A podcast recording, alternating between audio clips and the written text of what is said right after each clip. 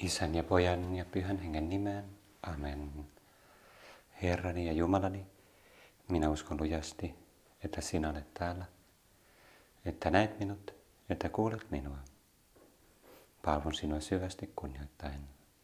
Pyydän sinulta synteni anteeksi antamista ja armoa tehdä tämä rukoushetki hyödylliseksi. Perisinyt äitini, Pyhä Joosef, isäni ja herrani, suojelusenkelini, rukoilkaa puolestani. Kun ihmisiä tuli yhä lisää, Jeesus alkoi puhua heille. Tämä sukupolvi on paha sukupolvi. Se vaatii merkkiä, mutta ainoa merkki, joka sille annetaan, on Joonan merkki. Jeesus tämän päivän evankeliumissa. Me ollaan viikko eletty paastoaikaa ja, ja lukukappaleet eh, puhuttelee meitä jälleen kääntymyksestä ja siitä todellisesta tiestä Jumalan luokse. Ja tämän päivän evankeliumi liittyy tähän haasteeseen, joka meillä ihmisillä aina voi olla, että, että me eh, sen sijaan, että me annettaisiin Jumalan johdattaa meitä ja mm, ikään kuin laittaa ehtoja sille, miten meidän tulisi mm, elää ja lähestyä häntä, niin voidaan alkaa laittaa ehtoja Jumalalle. Hiljattain kuuntelin yhtä juttua, siinä oli yksi pappi, joka kertoi, että se ajoi, ajoi vähän aikaa sitten semmoisen kaupan ohi, joka oli erikoistunut popcorne, popcorneihin. Mä en ole varma, oliko se Filippiineillä tai jossain. Ja, ja tota, se oli hauska, se vaan kertoi siitä, että siinä oli semmoinen mainos, popcornikauppa mainos, niin kuin joku karkkikauppa, ja sitten se sanoi, että siinä on, että täällä on 250 eri popcorn-makua. Ja tota, 250 eri popcorn-makua ja, ja sitten se pappi, kun se auto, ajoi autoa siinä, niin se ei meinannut uskoa silmiään ja melkein ajoi kolarin, kun se alkoi miettiä, että mitä kaikkea se voisi olla, että ne 250 eri eri makua. Se itse ajatteli, että no ehkä sille tulee mieleen joku kuusi tai seitsemän erilaista popcornin makua. Mutta ja, ja sen pointti oli just se, että, että me eletään sellaisessa ajassa, jossa on tietty vaara. Se on, että meillä on paljon vapautta, mutta me ymmärretään helposti asia niin, että vapaus on ennen kaikkea sitä, että me voidaan valita. Voidaan valita – monien eri vaihtoehtojen välillä. Mm, en tiedä, onko kukaan teistä ollut joskus Yhdysvalloissa. Ehkä joku on ollut Yhdysvalloissa ja se on huomattava siellä verrattuna Eurooppaan, että siellä on valtava niin kuin vaihtoehtojen paljous kaupoissa ja, ja ravintoloissa ja hirveä määrä erilaisia vaihtoehtoja, kokoja, makuja, variantteja. Ja no se on tietty kulttuuri, mutta ainakin jos siihen ei ole tottunut, niin voi melkein alkaa pyörryttää, kun, kun sitä, sitä katsoo. Ja tämän päivän evankeliumi puhuu meille just siitä, että, että me ei niin kuin voida lähestyä Jumalaa niin, että me vaaditaan, että hänen pitää toimia tietyllä tavalla. Niin kuin Jeesus siinä sanoi, että Tämä sukupolvi on paha sukupolvi. Se vaatii merkkiä. Ainoa merkki, joka sille annetaan, on Joodan merkki. Ne jotkut vaati tosiaan fariseukset ja sellaiset, että Jeesuksen pitää tehdä joku tietty asia, tietynlainen merkki, vaikka Jeesus oli tehnyt jo monenlaisia merkkejä, voimatekoja, ihmeitä, parantamisia, jotka kaikki oli monin tavoin Messiaan merkkejä – mutta mikä on tämä Joonan merkki? Se on meidän rukouksen varsinainen aihe. Mikä on se Joonan merkki, josta Jeesus puhuu? Toisella evankeliumissa Jeesus puhuu kanssa Joonasta ja profeetta Joonasta ja siitä, että, että niin kuin Joona oli valaan vatsassa kolme päivää, kolme yötä, niin on ihmisen poika maan vatsassa merkki niin kuin ennen ylösnousemustaan ja ja siinä Jeesus antaa ymmärtää, että se merkki on ylösnousemus. Ja se on totta, että ylösnousemus on se ratkaiseva merkki Jeesuksen todellisesta identiteetistä ja, ja auktoriteetista. Mutta tässä Jeesus itse asiassa viittaa johonkin toiseen. Ainoa merkki, joka sillä annetaan, on Joonan merkki. Niin kuin Joona oli merkki niniviläisille, niin on ihmisen poika oleva merkkinä tälle sukupolvelle. Etelän kuningatar herää tuomiolle yhdessä tämän sukupolven ihmisten kanssa ja langettaa heille tuomion. Hän tuli maan ääristä saakka kuulemaan Salomon viisautta, ja tässä, tässä teillä on enemmän kuin Salomo. Niniven asukkaat nousevat tuomiolle yhdessä tämän sukupolven kanssa ja langettavat sille tuomion. He kääntyivät, kun Joona saarnasi heille, ja tässä teillä on enemmän kuin Joona. Eli Joonan, Joona oli merkki niniveläisille. Minkälainen merkki Joona oli? Se on se Joonan kirjan, profetta Joonan kirjan kolmas luku. Profetta Joonan kirjahan ei ole siis ikään kuin profeetta Joonan mikään kirjoittama kirja, vaan tarina. Tarina tämmöisestä profeetta Joonasta. Se on niin pieni, se on ennen kaikkea opetustarina, jossa on monenlaista opetusta, mutta erityisesti tämä Jeesus viittaa siihen kolmanteen lukuun, joka myös oli tämän aamun messussa tai tämän päivän messussa evan, eh, ensimmäisenä lukukappaleena. Ja siinä Joonalle tuli toisen kerran tämä Herran sana. Lähde Niniveen tuohon suureen kaupunkiin ja julista sille se sanoma, jonka minä sinulle puhun. Aiemmin Joona oli tosiaan saanut tämän Herran sanan, lähde Niniveen tuohon suuren kaupunkiin, julista siellä, että minä Herra olen nähnyt sen pahuuden ja rankaisen sitä. Mutta Joona ensin ei halunnut mennä, ei halunnut seurata sitä kutsua, mutta sitten vihdoin oltuaan siellä merihädässä ja valanvatsassa Joonas, Joona meni ja täytti tämän Herran käskyn. Ja mitä siellä tapahtui? Nyt Joona meni Niniveen. Ninive oli siis tämä suuri kaupunki. Mm, sen ajan, sen ajan suuri tämmöinen metropoli. Miten saa mieleen, mikä, minkä valtakunnan? Ei Babylonian, vaan sen siitä pohjoiseen Assyrian, Assyrian pääkaupunki.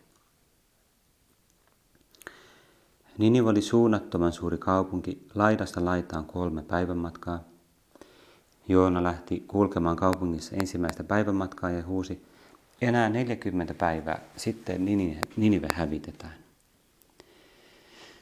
Sen kuultuaan Niniven asukkaat uskoivat Jumalaan.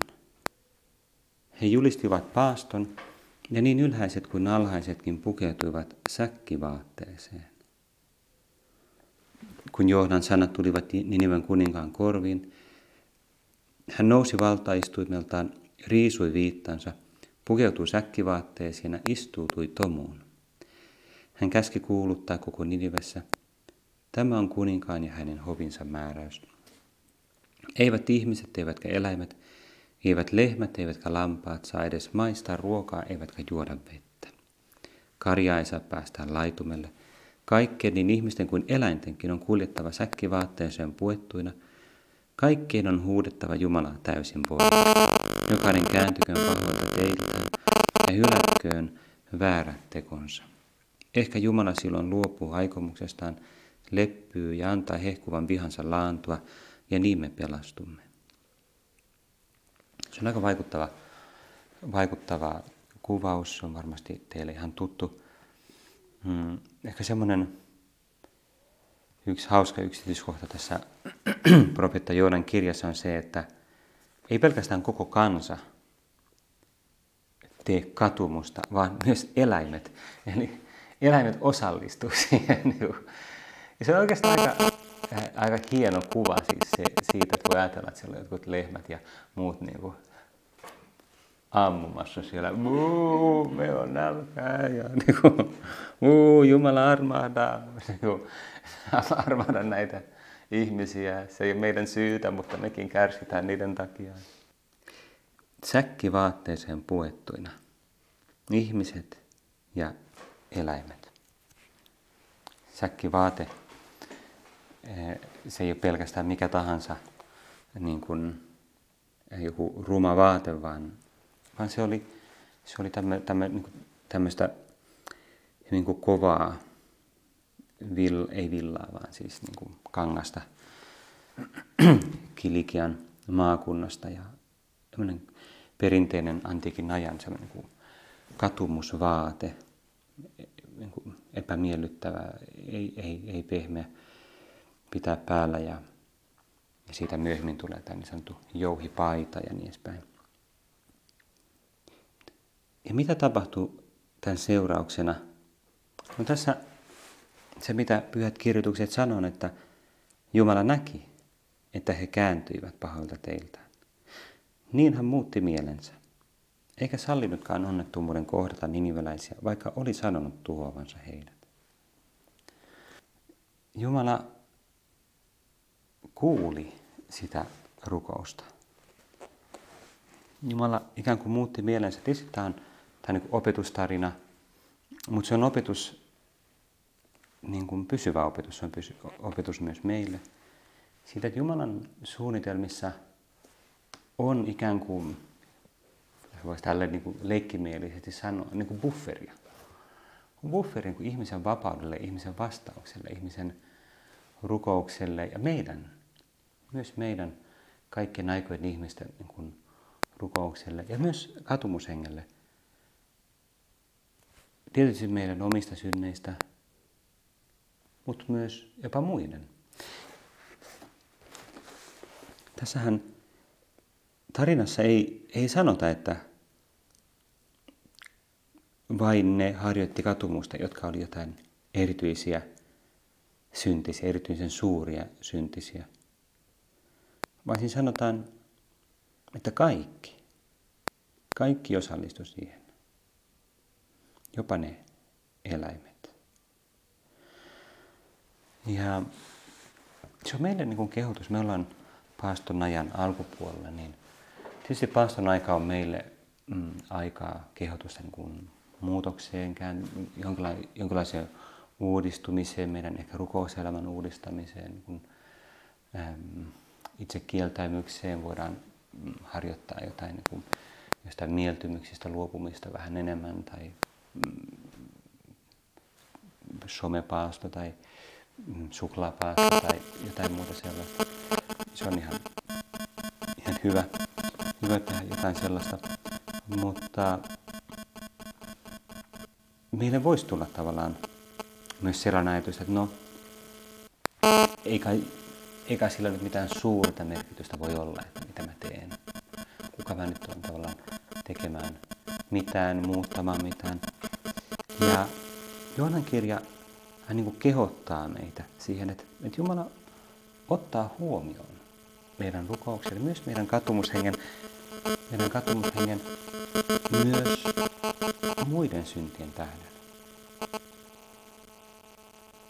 Jos me halutaan auttaa myös muita ihmisiä, ja se on laupeuden teko, se on lähimmäisen rakkauden teko, auttaa heitä lähestymään kääntymään pois myös pahoilta teiltään, jota heillä on, tai ainakin heikkouksistaan. Se on ehkä yleisempää, että ihmiset, samoin kuin mekin, mutta ihmiset on aika samanlaisia kuin me, syntiä, joten he, jos he elää kaukana Jumalasta, yleensä se on pääasiassa se, sen takia, että he on heikkoja, niin kuin mekin ollaan. Mutta me voidaan auttaa heitä. Sillä on väliä, sillä on erityinen armo, erityinen armo ja erityinen arvo. Ja kun puhutaan paaston ajasta, nyt on tosiaan noin viikko mennyt paaston aikaa, niin olla hyvä hetki myös kysyä Jumalalta niin kuin rukouksessa, rukouksen hengessä, että miten se on lähtenyt liikkeelle. Tulisiko mun ehkä jotenkin konkretisoida sitä eri tavalla, uudella tavalla. Ähm, ehkä yksi sellainen ajatus voi olla se, että paaston aikaa meidän ei tarvitse keksiä mitään uutta. Mä voin hyödyntää sellaisia perinteisiä neuvoja tai yleisiä neuvoja, joita niin kuin ennenkin kuulu, tai jota on vaikka lukenut netistä tai jostain hyvästä kirjasta tai artikkelista, ähm, mutta mä teen niistä henkilökohtaisia. Mä yritän todella soveltaa niitä itseeni. Miten, miten, miten mä, niin todella, miten mä teen niistä todella mun oman paaston ajan, mun oman tien tänä vuonna. Toki joskus voi olla hyvä miettiä sellaisia erilaisia uusia tapoja. Meillä oli mietiskely ainakin viime viikolla, muistaakseni puhuttiin siitä somepaastosta tai jostain sellaisesta. Ja, ja tota, siinä on niin se idea, että tänä päivänä voi olla hyvä paastota tai harjoittaa itse kieltäymistä jossain, joka on vähän erilaista kuin, niin kuin vanhan testamentin aikana. Ja se on tosi hyvä. Mutta toisaalta meidän ei tarvitse myös tavallaan keksiä pyörää uudelleen, luoda mitään uutta tai jäädä niin kuin jumiin siihen, että no mä en tiedä, mä en keksi mitään, niin kuin, mitähän mä nyt teksi jotain erityistä. No, ei tarvitse tehdä mitään erityistä. Ainakin täytyy sanoa, mulla itselläni on joskus semmoinen kiusaus tai, tai niin kuin vaara, semmoinen kokemus, että ainakin kun vuodet vierii, niin sitten voi tulla joskus sellainen ajatus, että kaipaa jotain vähän niin kuin erilaista. Ja tota, ää, kaipaa liikaa niin jotain uutuutta. Kaika, kaipaa vähän sellaisia uusia popcorn-makuja, että niin kuin, ää, tänä vuonna teen niin kuin paastona jotenkin niin kuin uudella tavalla. Ja, ja ainakin mua auttaa se, sen huomaaminen, että hei, Oskari, ei sun tarvitse tehdä mitään eri tavalla. Niin te pari, yksi, kaksi, kolme jotain pientä yksinkertaista asiaa, jotka sä tehdä, ehkä tehnyt ennenkin, mutta tee ne hyvin. Ja siinä kaikki. Ja se on hyvä niin. Lähtien esimerkiksi siitä, jos mä mietin siis omaa kokemusta ja tavallaan mietin tässä saman aikaan mietiskelen asiaa niin kuin Jumalan läsnäolossa, niin esimerkiksi rukous, joka ei ole siis varsin niin paastoaihe, mutta siis paaston aikana yksi ensimmäisiä asioita niin kuin rukous, miten mä uudistan rukousta, niin mulla ainakin paastoaika on hyvä muistutus siitä, että okei, mitä mun täsmällisyys rukouksen kanssa, tai se aika. Mä pidin rukoilemaan puoli tuntia aamulla, puoli tuntia iltapäivällä, ja helposti käy niin, että aamulla uu, vähän lipsuu tai niin kuin eri tavoin voi, voi käydä näin. Ja, tai iltapäivällä no mä oon päättänyt, että mä aloittaisin sen rukouksen vaikka viideltä, mutta sitten joku aika kesken, ja no sitten se vähän menee, ja sitten mä en ehdi kokonaan silloin. Ja, ja jos mä mietin asiaa, no tämä ei ole mikään uusi taistelu, tämä on sama kuin ollut joku 20 vuotta sitten, mutta se on ihan yhtä ajankohtainen. Eli otan uudelleen pöydälle sen saman, saman taistelun. Sanon Jumalalle, tämän mä aloitan uudelleen. Tässä mä yritän uudelleen. Tai sitten rukouksessa se, että mä yritän keskittyä. Että menen alavan lukea jotain tekstejä, jossa mä ajatukset menee ihan muualle – vaan yritän, yritän todella olla niin kuin Jumalan läsnäolossa ja rukoilla aidosti niin kuin avautua, avautua Jumalalle ja että siitä tulisi todellista, todellista rukousta, todellista dialogia, kuuntelemista ja puhumista, Jumalalle puhumista. Niin kuin Joona oli merkki niniveläisille, niin ihmisen poika on oleva merkkinä tälle sukupolvelle. koko Jeesuksen elämä oli jollain tavalla kehotusta kääntymykseen. Se on erilaista kuin Joonan toki. Joonan kehotus oli hyvin tällaista suoraa niin kuin tuomion päivän puhetta. Enää 40 päivää sitten Ninive hävitetään. Mutta Jeesus on myös merkki, se on erilainen merkki siinä mielessä, että Jeesus ei kiertänyt Palestiinaa huutaen, että enää 40 päivää ja sitten, sitten Jerusalem hävitetään tai Kapernaum hävitetään. Vaikka Jeesus sanoi myös joskus kapernaumilaisille, että, että niin kuin, luuletteko te, että teidät korotetaan taivaaseen, niin kuin, että jos, jos, jos näitä, nämä merkit, joita te olette nähneet, olisi, olisi nähty Sodomassa, niin Sodoma olisi pystyssä yhä. Mutta Jeesus toteutti sen eri tavalla. Jeesus ei niinkään niin saarnannut jotain kadotusta, vaan pelastusta. Jeesus painotti sitä positiivista puolta ja näytti tietä. Jeesus kannusti hyvällä esimerkillä. Jeesus erottu sillä, että hän oli erityisen hyvä.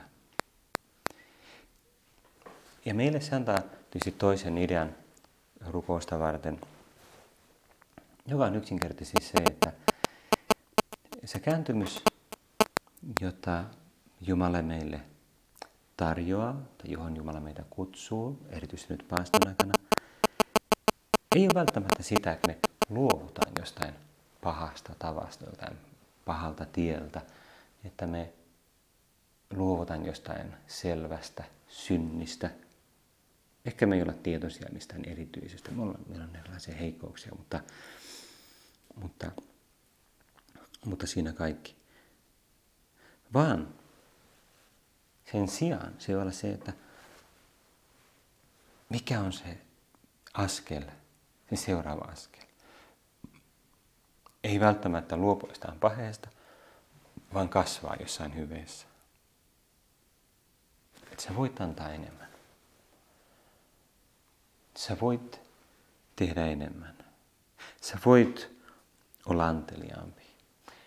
Ilman, että se anteliaisuuden puute olisi oikeastaan varsinaisesti mikään synti, vaikka sen taustalla aina on jotain, kuin itsekyyttä ja sellaista, mutta, mutta enemmän se positiivinen puoli.